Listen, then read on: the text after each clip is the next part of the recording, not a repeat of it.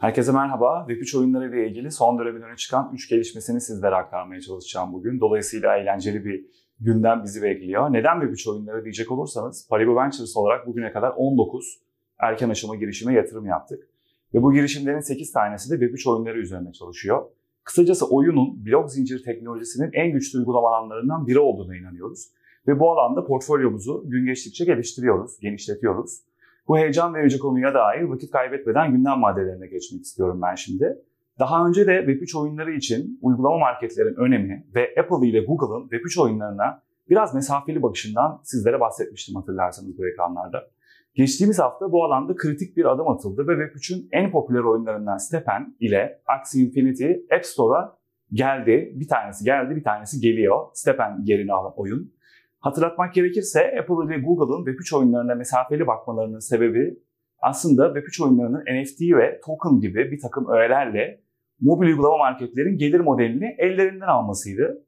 Peki ne oldu? Stepen'e baktığımızda oyun içindeki NFT'lerin alışık olduğumuz gibi uygulama içi satın almayla satışa sunulduğunu görüyoruz.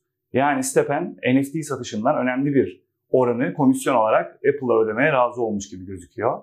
Diğer yandan her iki oyunda da hali hazırda bir NFT sahibiyseniz, mobil uygulama marketler dışında bu NFT'yi edindiyseniz, e, NFT'nizi oyun içinde kullanmanız mümkün. Uzun vadeli Web3 oyunlarının mobil marketlere girişi ve markette hali hazırdaki oyunların Web3 oyun Web3 öğelerini sahiplenişi çok önemli bir konu başlığı olacak düşüncesindeyiz. Bu alanı takip etmeye, gelişmeler oldukça sizlere aktarmaya devam edeceğiz. İkinci haberimiz ise EA Sports ve Nike'ın NFT işbirliği ile ilgili.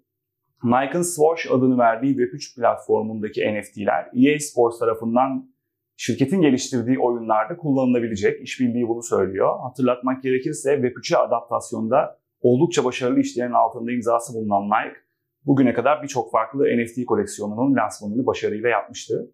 Bu NFT koleksiyonlarını da kapsayan Swoosh'un EA Sports oyunlarıyla böyle bir işbirliğine gitmesi, bir başka deyişle iki büyük markanın NFT ortak paydasında buluşması Web3 oyun dünyasında ses getiren hamlelerden biri oldu diyebiliriz. Üçüncü ve son haberimiz ise Epic Games'ten geliyor. Fortnite ve Rocket League gibi oyunların da yaratıcısı olan Epic Games, sahibi olduğu Epic Games Store'da 20'ye yakın NFT tabanlı oyun yayınlanacağını açıkladı.